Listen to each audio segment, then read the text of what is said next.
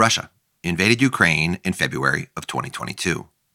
There's now been a year of brutal war in Europe.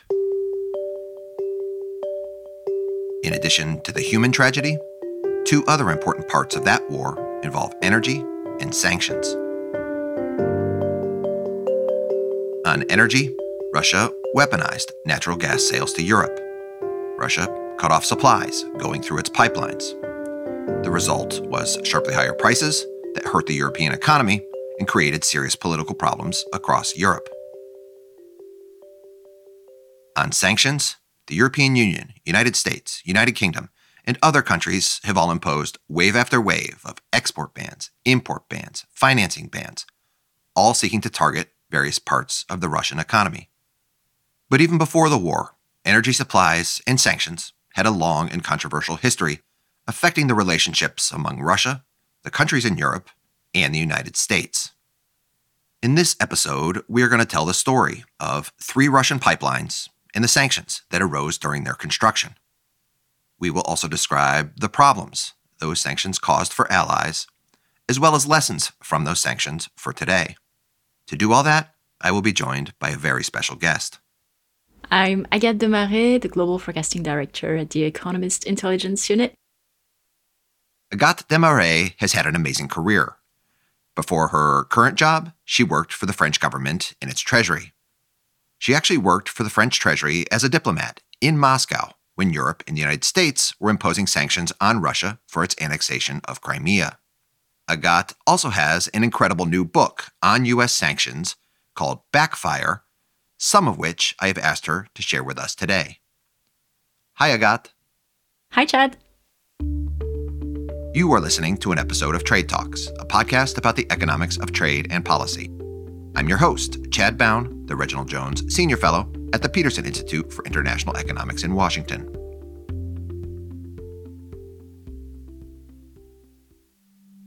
Part 1 The Siberian Natural Gas Pipeline.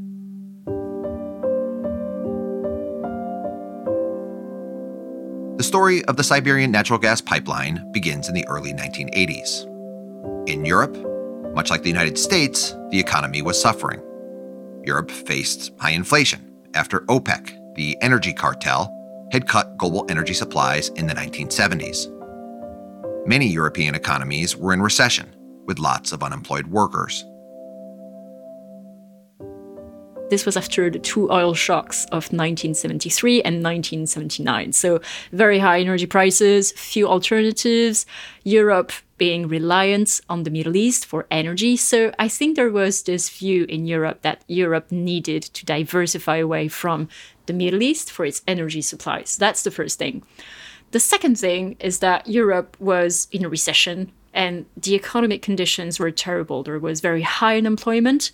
Um, and so the the idea was that the pipeline could create lots of jobs in European companies that would be producing the steel, the pipe, the turbines, and other components that the massive pipeline project would need.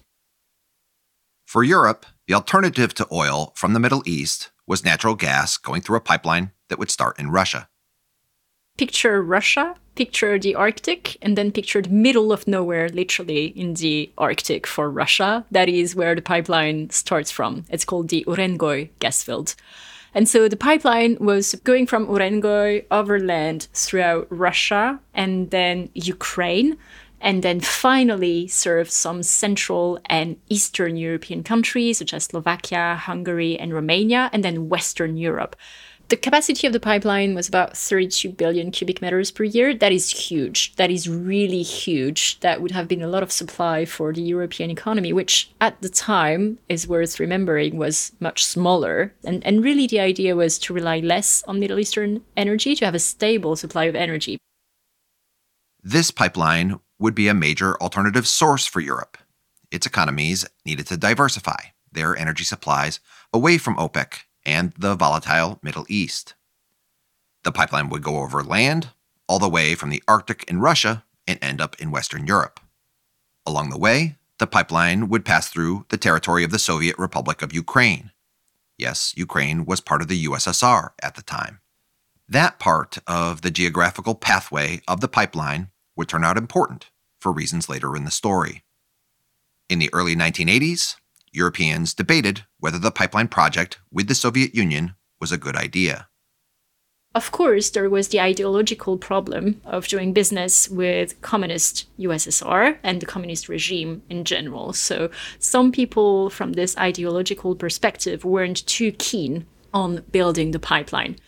But the main argument of proponents of the pipeline was to diversify Europe's energy mix, and that was really appealing because it just makes sense to have different suppliers of energy. And the other thing is that at the time, the political mood in the European Union was all about détente, that is to say, a strategy to engage with Russia in the economic sphere to get some political concessions. And also keep in mind, a socialist government was elected in France in 1981 with President François Mitterrand. So I would say that the climate was reasonably positive about building this pipeline, except for those who were really hardcore and against doing any business with Soviets. In Europe's ally, the United States, the climate for building this pipeline with the communists in the Soviet Union was not positive. The United States was, to say the least, not enthusiastic about the project. It didn't really share Europe's optimism and view that the project was a good one. Obviously, it was the Cold War at the time, and the US wasn't very keen um, to see Europe do business with communist Russia. Uh, and it was actually very worried to see Europe turn towards the USSR. The Soviet Union and United States were deep into the Cold War that had now been ongoing for more than 30 years. In 1979, the Soviet Union had invaded Afghanistan the Carter administration imposed an embargo on grain exports to Russia. The United States boycotted the Summer Olympics the Soviet Union was hosting in Moscow. The European pipeline project presented new concerns. The new Reagan administration worried that the revenue the Soviets would earn from the Europeans buying their gas year after year would be used to fund the Russian military. It was also concerned that Europe would become dependent on the Soviet Union for its energy needs. The United States saw the Soviet Union as an even less reliable source for European energy needs than the OPEC countries that had caused global turmoil by restricting energy supplies in the 1970s. But there was more. An additional argument from the US perspective was that there was a problem with the technology used by the pipeline. The idea from the US side was that the technology used to build the pipelines was dual use with civilian and military purposes. And so the US was very worried about the fact that Western countries would send Russia some technological secrets, essentially, that could be used for the advancement of the Russian military. To give two examples of this, there were French high-tech computers to control gas flows from French company Thomson CSF, and also there was some surveillance equipment um, to control that everything was going smoothly throughout the pipeline from French company Alcatel. And so the US was saying these are red flags. These are going to be used for military purposes. They will take the equipment out of the pipeline and do something else entirely with it. Just don't do that. The European allies' counter arguments kept coming back to the economics. European companies had signed lots of contracts to build the pipeline, and they really needed the money because they were in a recession. For instance, there were contracts for about 4 billion US dollars with the USSR to build the pipeline. There were 20 odd metallurgy and machinery firms involved in Europe for the construction of the parts of the pipeline. And in Germany alone, it was estimated that this would support the creation of 1,000 jobs. So, from the European perspective, this was really a no brainer. It had economic benefits and it would lead to more stable supply of energy. The pipeline project started despite these disagreements between Europe and the United States. The pipeline parts were being produced in 1981, and the US was really adamant that the pipeline couldn't be built. So it was a strange situation. European companies were manufacturing all the parts of the pipeline. And at the same time, the US was saying through diplomatic channels, don't do that. We're telling you not to do this. And then something happened in Poland, one of the Soviet Union's satellite states as part of the Warsaw Pact. Good evening. Poland's Solidarity Union claimed today that its workers were on strike in many mines and factories in defiance of the martial law imposed yesterday. But the extent of the stoppages could not be checked by Western newsmen, hampered by the almost total shutdown of communications. Telephone, telex, and telegraph services were cut yesterday when Poland's military leaders announced a state of emergency. Hundreds of leaders of the Solidarity Union were taken into custody. Poland December 1981, there were pro democracy protests, and these were crushed with military force. Dozens of protesters were killed, and Poland imposed martial law in a huge, huge crackdown in late 1981. Washington argued that the crackdown on the pro democracy protesters was ordered directly by Moscow and said, This is unacceptable, and we're going to impose sanctions on the Soviet Union. And what were the sanctions? Essentially, they were sanctions against the pipeline project. 30 years of Cold War meant the United States did not engage all that much economically with the Soviet Union. It had little direct leverage to impact the Russian economy. What the United States did have was the ability to tighten export controls on companies using American technology for that pipeline project. There were a number of companies in Europe that were manufacturing the parts of the pipeline using American technology because there were some American companies involved in the project. So the US took a decision. Essentially, it revoked the export licenses that allowed European companies to export components to the former Soviet Union that had been made using American technology. And the turbines, in particular of the pipeline, were made using US technology the United States revoked export licenses for certain technologies being used to construct the pipeline. Allied governments in Europe were not happy. Europeans were absolutely furious. They didn't know this was coming. They were only given five hours of notice, but they thought that not all was lost because in the beginning, the measures were not retroactive. If the measures were not retroactive, that would mean that European companies could just continue doing business with their Soviet counterparts for all of the contracts that had been signed previously. So everything was going to be more or less okay. But that was not all. The Reagan administration also wanted Europe to impose its own penalties on the Soviet Union for the crackdown taking place in Poland.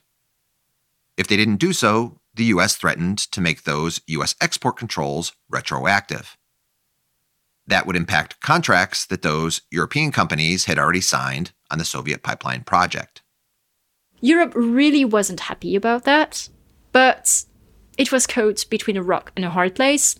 On the one hand, it really wanted the pipeline project to proceed, and also it knew that it was really important for European companies. It had no intention to break relations with the USSR, and on the other hand, also it didn't want to have huge issues with the US. So it was really, really a complicated situation. What came out of it is that the EU announced a cut of 150 million US dollars in imports from the former USSR. This was a symbolic gesture, even at that time. That wasn't a lot of money. The Reagan administration was not impressed with the European announcement that it planned to restrict imports from the Soviet Union by only $150 million. At the same time, some in the United States were increasingly worried about starting a fight with Europe over the Soviet pipeline project. To be clear, there were serious debates within the Reagan administration about what to do. The declassified documents from internal National Security Council meetings from this period are fascinating. On one side was Secretary of State Alexander Haig. Haig led a group that wanted to back off. While they did not like Europe's pipeline project, they did not want it to jeopardize the transatlantic alliance. Haig did not want to push Europe too far. Secretary of Defense Caspar Weinberger led a more hawkish group on the other side. They wanted to threaten the Europeans with sanctions if the Soviet pipeline project continued. In June of 1982, things between the United States and its European allies came to a head. The G7 summit in Versailles in France started, negotiations again late at night, but both sides, the US and the EU, just couldn't find an agreement. And so after the G7 summit in Versailles, the US announced that the export controls would become retroactive and also target the European subsidiaries of US firms. The US export control decision hurt not only European companies, but also the subsidiaries of American headquartered firms like General Electric, who were making things for the pipeline in Europe. Losing access to this American technology meant companies on the ground in Europe could no longer make all the stuff needed to complete their contracts to build the pipeline. This would have had big economic effects on jobs and those companies. And of course, there were some very, very angry declarations from European capitals. For instance, the French Ministry for Foreign Affairs declared the US has just declared what amounts to economic warfare on her allies in Western Europe. That was pretty much the mood at the time in Europe. And Europe was really unhappy because, in parallel, the US had just dropped the grains embargo on the USSR because it hurt US farmers. So optics were disastrous. To Europe, the United States was being hypocritical. In 1981, Reagan had dropped the grain embargo on the Soviets, recognizing that the trade restriction was causing economic pain to American farmers. With the new export controls impacting the pipeline, these trade restrictions were now hurting the European economy. And within the Reagan administration, divisions were now out in the open. Alexander Haig, the Secretary of State, resigned in part because he felt the United States should not be sanctioning its European allies. In the Allies, even British Prime Minister Margaret Thatcher, perhaps America's closest ally, called out the Reagan administration on the floor of Parliament by saying, quote, the question is whether one very powerful nation can prevent existing contracts from being fulfilled. I think it is wrong to do that. End quote but Washington pushed ahead. So that was really a tense standoff. And so what happened is that European countries, mostly led by Paris and London, had decided that they had a plan B. They ordered European firms to fulfill the contracts with the former Soviet Union. Otherwise, if companies said that they wouldn't do business with the USSR, well, France and the UK threatened to requisition businesses complying with US sanctions. That's actually pretty tough. Firms knew that they didn't have a choice. This really wasn't a choice. They restarted deliveries to the former Soviet Union for the spare parts of the pipeline. Europe was now forcing its companies to disobey the American sanctions, threatening to nationalize them if the firms did not fulfill those Soviet pipeline contracts the Reagan administration did not back off. It ended up sanctioning a bunch of European companies who were following orders from their governments. This led to a diplomatic standoff between the Reagan administration and its European allies. Until finally, in November of 1982, the Reagan administration caved. November 1982, after one year of very tense diplomatic relations, Reagan gave in And he said, okay, just build your pipeline. Do whatever you want. We are revoking the sanctions. Just do it. Build your pipeline. You will regret it, of course, but just do it. After a year of difficult transatlantic relations, the saga was finally over. The pipeline would be built after all. Stepping back from this first pipeline story, there are a lot of important takeaways. The key lesson for the US was probably that sanctions were not a magic bullet that could completely kill the pipeline project, which was certainly a realization that sanctions have a huge impact, but they can't do everything. So there was really a number of views emerging in the US that this was at best an ineffective thing to do for the US to try to kill the pipeline. It was clear the pipeline would be built, US businesses would lose some money, about 6 billion US dollars in today's money, and there would be a strain in transatlantic ties. Another aspect of this, and this is something that Thatcher repeatedly said, is that there was a lot of reputational damage for American firms. because so many people will say there is no point in making a contract with the US if at any time they can just cancel the contract.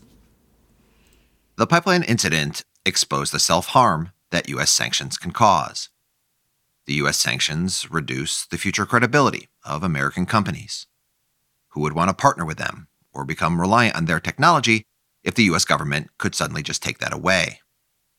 The experience also began to reveal the limits of US sanctions showing how foreign governments, in this case European allies, could work around them when pushed too far. Finally, the US sanctions had put a massive strain on the foundation of the transatlantic alliance. This point was also captured by an interesting book published in 1987. Antony Blinken who would later become the US Secretary of State under the Biden administration, was at the time a young student at Columbia University, and he even wrote a book arguing that the US should preserve unity and transatlantic relations over the pipeline. For Europe, the pipeline incident revealed other important lessons. Those included new concerns about its own dependencies, not only with the Soviet Union, but also now with the United States. The first one is that Europe was able to stand up to its interests and to tell the US, sorry, no, we're going to continue with the pipeline project. We understand your concerns. Thank you very much for raising them, but we will still go ahead.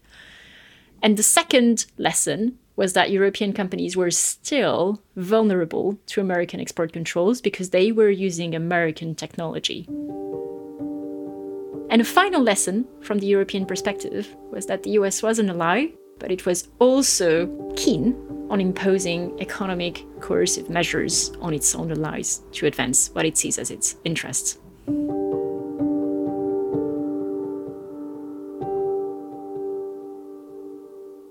Part 2 The Nord Stream 1 pipeline.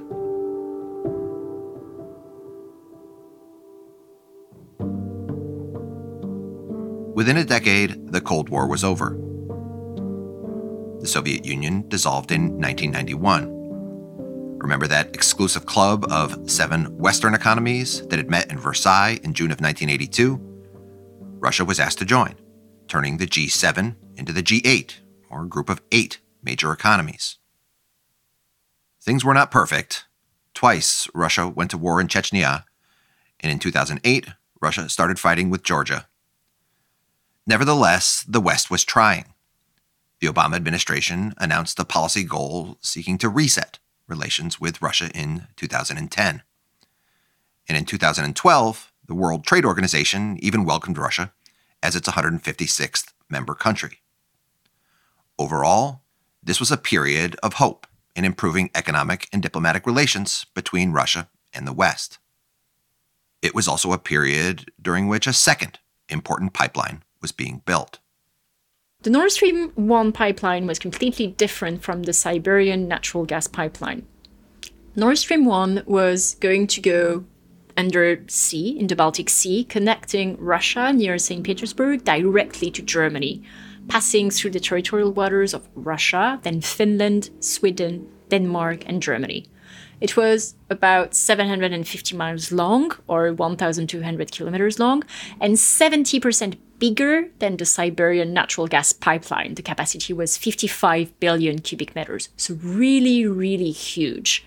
It was really expensive also and a complicated project to build. Undersea is really tricky and you have fairly extreme conditions with very fierce winter storms. So, really, quite a technological feat.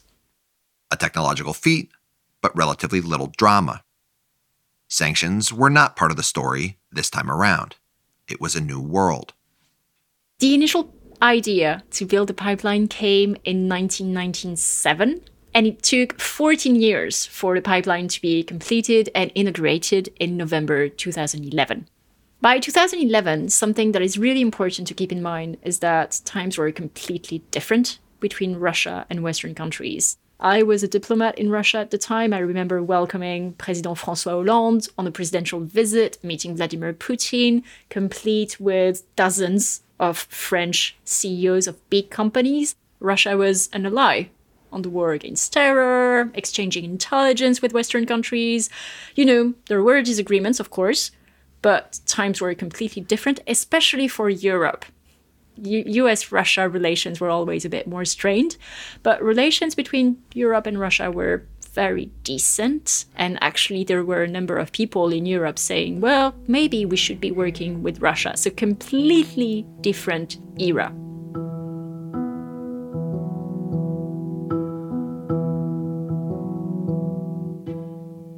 Part 3 The Nord Stream 2 pipeline. The third pipeline in our story would ultimately come after Russia's popularity and engagement with the West had peaked. But first, fast forward to February 2014.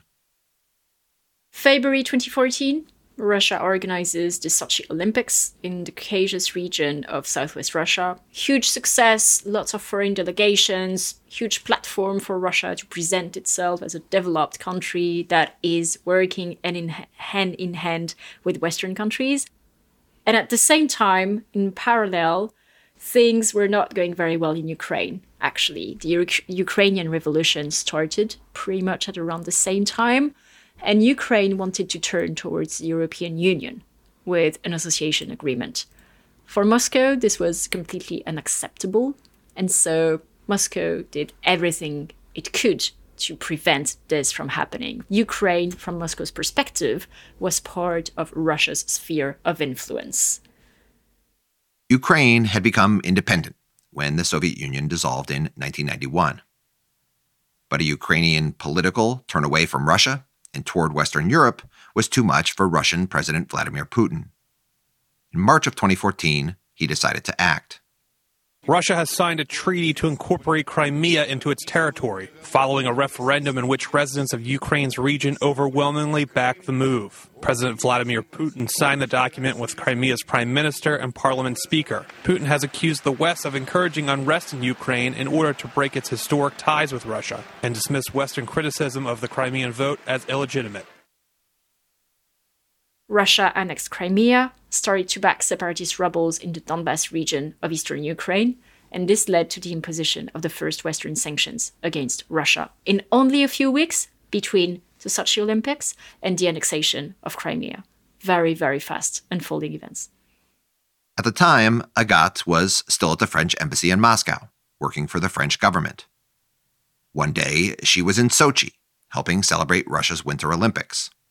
The next, she was part of a team tasked with putting together sanctions against Russia for its actions in Ukraine.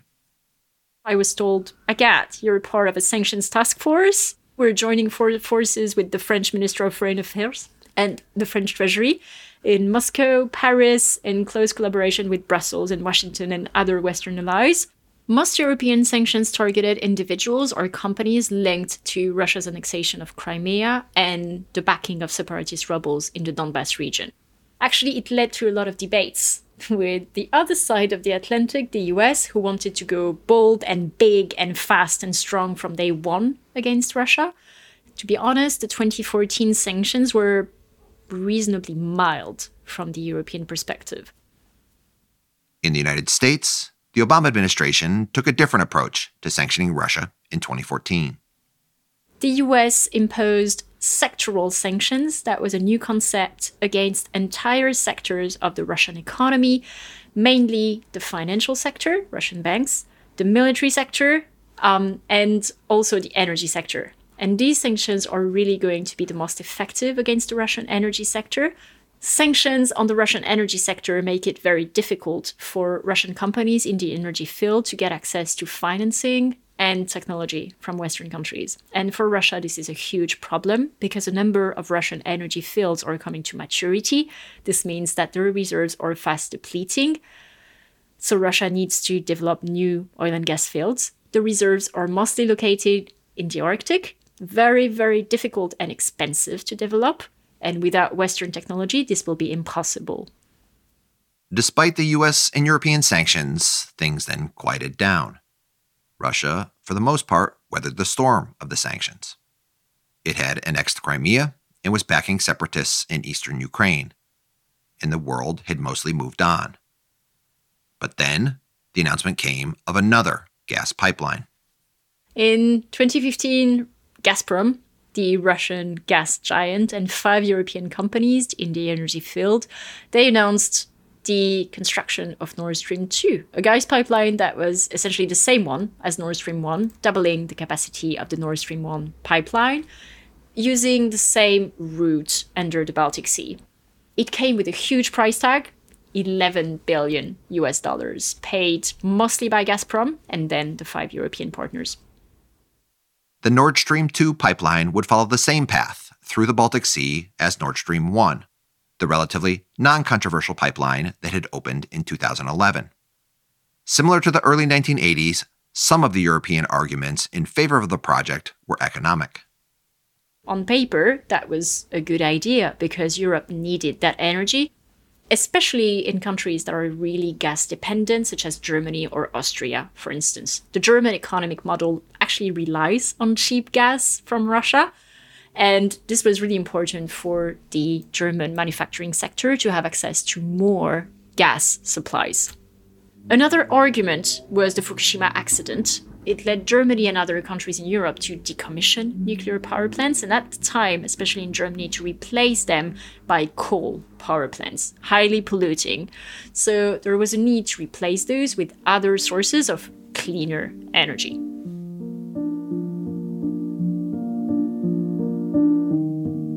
After the Japanese nuclear accident in Fukushima, Europe faced political pressure to close its own nuclear reactors. To maintain energy supplies, Europe was increasingly burning dirty coal.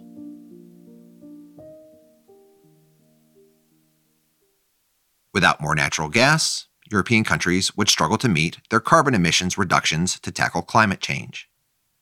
At the same time, other European environmental advocates came out against Nord Stream 2. The environmental question was really huge there were a lot of people, especially in Germany, asking whether it was a great idea to go for more gas, more Russian gas, at the time when the energy transition was supposedly a top policy priority. And also, the pipeline was to be built undersea, so not too great for maritime ecosystems. There was also European skepticism about building another pipeline with Russia because of what Russia had been doing in Ukraine. There was definitely a lot of pushback in Europe against Nord Stream 2. I think this has sometimes been lost in the debate in America, but actually, a lot of people in Europe were definitely against building Nord Stream 2, partly because of ideological arguments saying that Russia is just annexed Crimea and has started to back separatist rebels in the Donbass region of eastern Ukraine. So, is it really a great idea to increase our dependence on Russian gas and to do more business with Russia and to finance Russia's actions? At the time, already 40% of Europe's gas imports were coming from Russia. So the question of the dependency on Russia was really a huge one. There was a separate argument that building another Baltic Sea pipeline would further hurt Ukraine. The reason related to our story's first pipeline, the Siberian natural gas pipeline that had been built in the 1980s. This one was a bit of a tricky one but Ukraine used to receive money, about 3 billion US dollars per year from Russia for a transit of gas from Russia en route to Europe via Ukraine. A big worry at the time was that Russia would just stop sending gas via Ukraine, and so Ukraine would lose the 3 billion US dollars in transit fees. And actually, that was really useful for Ukraine, who was already at war against Russia in the Donbass to finance its economy and its government expenses. As part of its military conflict with Ukraine, Russia had been threatening not to pay those transit fees and to cut off supplies of that gas. So building Nord Stream 2 would potentially hurt Ukraine by reducing its leverage over Russia's gas sales. From this perspective, for Europe, it was also unclear how much additional net capacity Nord Stream 2 would bring online. For example, total gas supplies would not increase all that much if, after Nord Stream 2 was built, Russia's plan was to weaken Ukraine by reducing the flow of gas through the overland pipeline to Europe. On the other side of the Atlantic, the American response to the Nord Stream 2 announcement was not positive. The US response to Europe's plan to build Nord Stream 2 was essentially haven't you learned the lesson that it's not a great idea to do more business with Russia? You realize that Russia has just annexed Crimea, is backing rebels in the Donbass region. Do you really want to finance that? That makes no sense. That was essentially the US response, with a lot of ideological arguments against doing any business with the Kremlin. A lot of people at the time were calling the pipeline the Putin's pipeline. It was really personalized, as if Putin was going to receive the money himself in the Kremlin. At the same time, Europeans were having a hard time reading the American signals. In part, this was because of U.S. policy. Remember, the U.S. had announced sanctions on the Russian energy sector. What was unclear was the Americans' seriousness at enforcing those sanctions.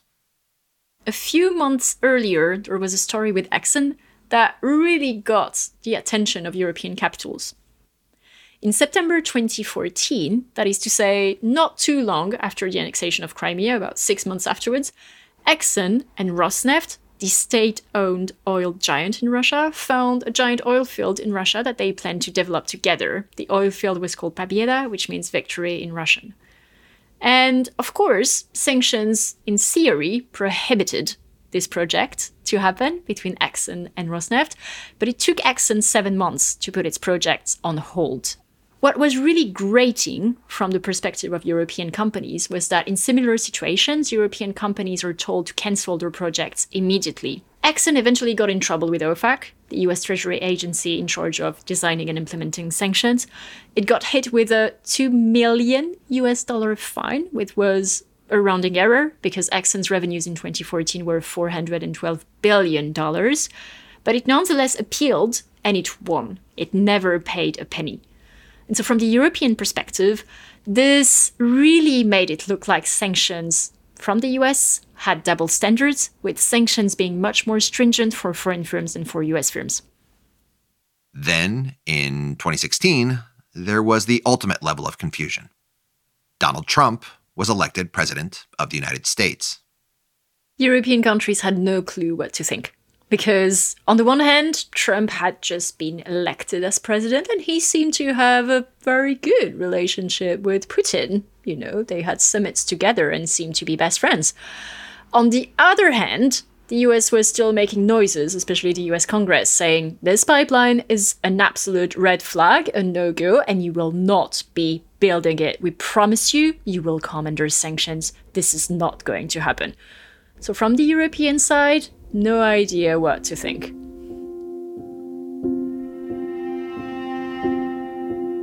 As president, Donald Trump was confusing for a number of reasons. His first Secretary of State was Rex Tillerson, who had been the CEO of Exxon, the giant oil company involved in that Russian project. Tillerson himself had well known ties to Russian President Vladimir Putin. But Trump fired Tillerson only one year into the job. On policy, Trump was turning out to be hardly a friendly ally. In June of 2018, Trump put tariffs on European exports of steel and aluminum to the United States, saying they were a threat to America's national security. In July of that year, at a NATO meeting, Trump threatened that the United States could, quote, go our own way, which some interpreted as withdrawing from the military alliance if European countries did not meet his demands to increase their military spending. Later in 2018, construction of the Nord Stream 2 pipeline started. Starting in September 2018, the pipe laying starts undersea in the Baltic Sea. But a few months earlier, there had been a first alert about potential US sanctions targeting the project. It was Congress that applied sanctions against Russia that could have derailed the construction of the pipeline, but in the end, there was guidance from the State Department saying that this was not going to apply to projects that had already been approved. Since the Europeans had already approved Nord Stream 2, it looked like the project could go ahead. But the US Congress getting involved here was also something new. Russia had become a bigger worry for the United States. Aside from its annexation of Crimea, Russia had also been accused of interfering in the 2016 US election of Donald Trump. In part, this was Congress saying, despite President Trump's potential mixed feelings toward Vladimir Putin, We, Congress, want to send a clear message. We do not think Nord Stream 2 is a good idea. So, the construction of the pipeline starts. The building of the pipeline proceeds super quickly. By end 2019, that is to say, essentially one year later, all the bits going through Russia, Finland, and Sweden were completed. That was really the vast majority of the pipeline. The noises coming from Russia were that the pipeline was going to be finished in 2020 and start operations then. That was really fast. Two years to build a pipeline and put it into operation. Not so fast. In the final days of 2019, Congress imposed secondary sanctions on companies building the pipeline. When the US adopts secondary sanctions against a country, it essentially tells all companies around the world, American or foreign, that they're free to do business with, say, Russia. The US says, be our guest. That's no problem. You want to do it? We don't have any issue. But just so you know, you will need to leave the American market, stop using the US dollar, and won't have access to Western financial channels anymore.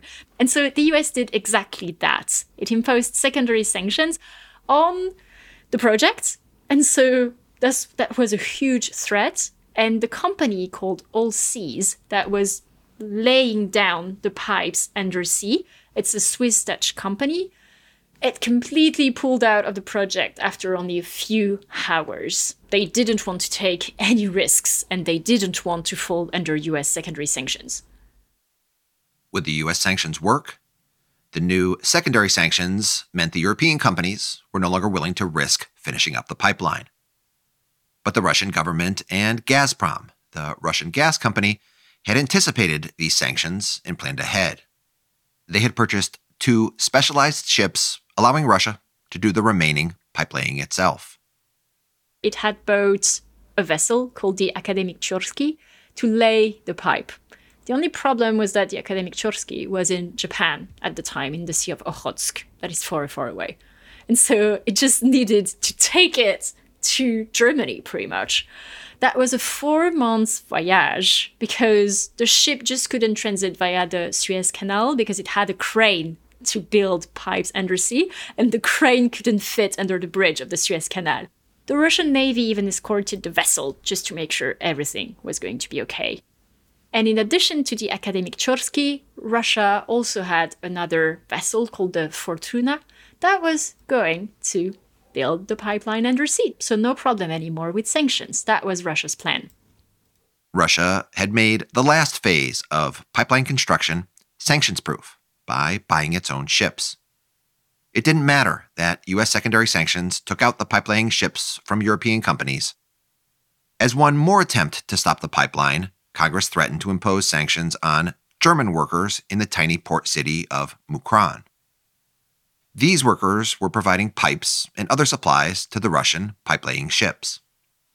That was a really bad idea because congressmen said they would impose crushing sanctions on port employees, German port employees, but Mukran in Germany wasn't exactly thriving. It was hit by high unemployment.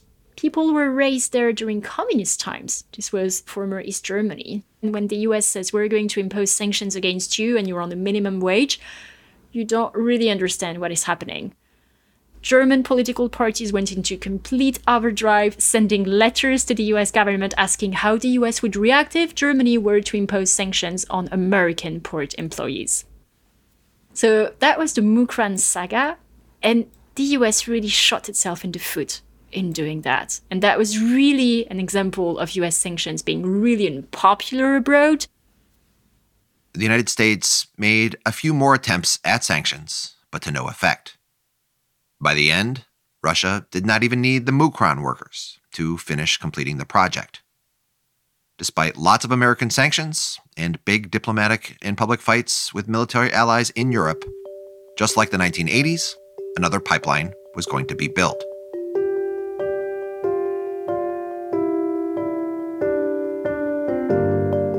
In November of 2020, Joe Biden was elected US president. Remember the book guy? The one who wrote a book to say that building the Siberian natural gas pipeline, that the US should prioritize relations with allies over killing the project. That guy, Antony Blinken, became US Secretary of State. And the US knew, after four years of Trump, that improving ties with Europe from a very low base, a very bruised base, was really a top priority. So, four months into the Biden presidency, sanctions against Nord Stream 2 were lifted. Actually, Blinken made exactly the same argument as the one he had made in the book. Okay, Europe wants to make a mistake. Let them do. We're not going to impose sanctions on them. That's their problem. And in September 2021, nine months after the inauguration of Joe Biden, the pipeline was finally completed. Despite the pipeline being completed, Nord Stream 2 was never put into operation. It never supplied natural gas to Europe. In February of 2022, the actions of Russian President Vladimir Putin made sure of that. February 24th, Russia invades Ukraine.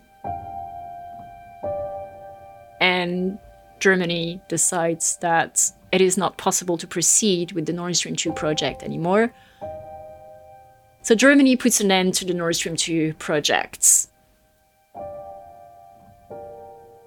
And throughout the year 2022, Russia showed that the critics of the Nord Stream 2 project were right. Russia didn't shy away from weaponizing energy, supplies, and also energy infrastructure, for instance, in Ukraine, to advance its military interests. To wrap up this episode, I wanted to look at the totality of these three events three different pipelines, lots and lots of US sanctions, and then Putin's war. One worry is if America's main reaction is, We told you so. We warned you that this would happen. I'm not sure how useful that is. Europe does not need to be reminded that it made a huge mistake. It is living with the consequences. The German government has been upfront about its failures. Here is Jörg Kukies, the state secretary of the German Chancellery in Berlin, at an Aspen Institute Germany event in February of 2023. Of course, we as Germany, having gone through one of the biggest mistakes, both in public policy but also private investment decisions on over reliance on Russia as a source of energy and seeing the massive implication, adverse implications of that during the whole year of 2022, um, not only in terms of limiting the scope of our policymaking, but also economic cost to our society. Furthermore, America focusing on what others got wrong means the United States misses out on what it needs to learn from these pipelines in its increasing use of sanctions. I asked Agathe what she thought were important lessons, especially for the United States, from these three experiences. Sanctions didn't stop Europe from building the pipeline. The pipeline was constructed. It is only when Europe decided that it should get rid of the pipeline on its own and that it was its own decision that this happened. And I think this is a big lesson for US policymakers. That was a waste of time from the US perspective. I mean, all the time in these meetings and all this acrimony for nothing. The pipelines got built. That's quite a waste of time. And reputational damage. A third lesson from the European perspective is that the US needs to engage allies. It probably shouldn't go with unilateral sanctions against allies because it is only fueling transatlantic tensions that in the end only benefit rogue countries such as Russia. And I would hope that there could be more room for discussions instead of punishment with US sanctions to discuss of the real issues such as Russia's behavior instead of arguing and bickering over a pipeline.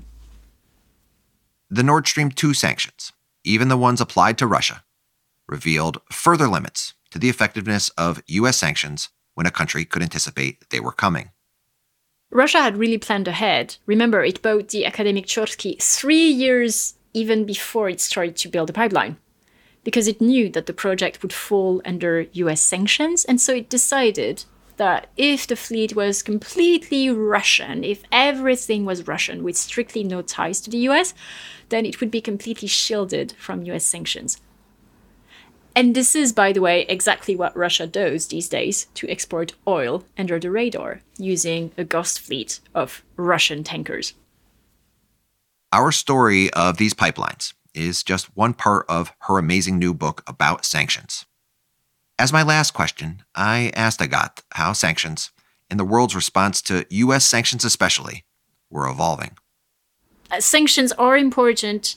We don't have anything better. They suck, but we have nothing better. You know, declarations, not great. Military interventions, really not great. We have nothing better, but we need to make sure that we use them judiciously. Sanctions have a lot in common with antibiotics when you think about it. If you overuse antibiotics, you get side effects and you get resistance. Of course, nobody is saying we should get rid of antibiotics. They are critically important, they save lives. It's really the same with sanctions. They are important, very important tool for US to advance its diplomatic interests. But if you overuse sanctions, well, you will get side effects and you will get sanctions resistance. And this is exactly what we're seeing emerge these days. Agathe, thank you very much. Thanks for having me.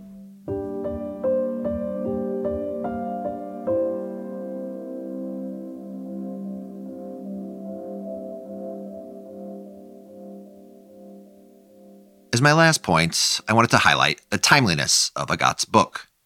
Some of its messages are subtle and yet also super important. It's also a really uncomfortable book to read today, in the midst of a war and a huge period of sanctions. The one big difference between America's pipeline sanctions and those being done today is that today's sanctions against Russia for its invasion of Ukraine are being imposed collectively by a huge group of countries. Not everyone is participating, of course. China, Turkey, and others are refusing to sanction Russia. But it is much better than the United States acting unilaterally. Today, we really do want these sanctions against Russia to work in helping to stop a brutal war. At the same time, there is a need to be realistic. We have to realize that sanctions are imperfect. Russia can sometimes work around them. We need to prepare for the fact that, even with the best intentions, the sanctions will likely not work as quickly or as thoroughly as we would hope. It is just that there are no more attractive alternatives. And that is all for Trade Talks. A huge thanks to Agathe Demarais at the Economist Intelligence Unit. Do check out her amazing new book titled Backfire How Sanctions Reshape the World Against U.S. Interests. Thanks to Melina Kolb, our supervising producer. Thanks to Sarah Tu on digital. As always, thanks to Colin Warren, our audio guy. Do follow us on Twitter or Mastodon. We're on at trade underscore underscore talks. That's not one but two underscores at trade underscore underscore talks.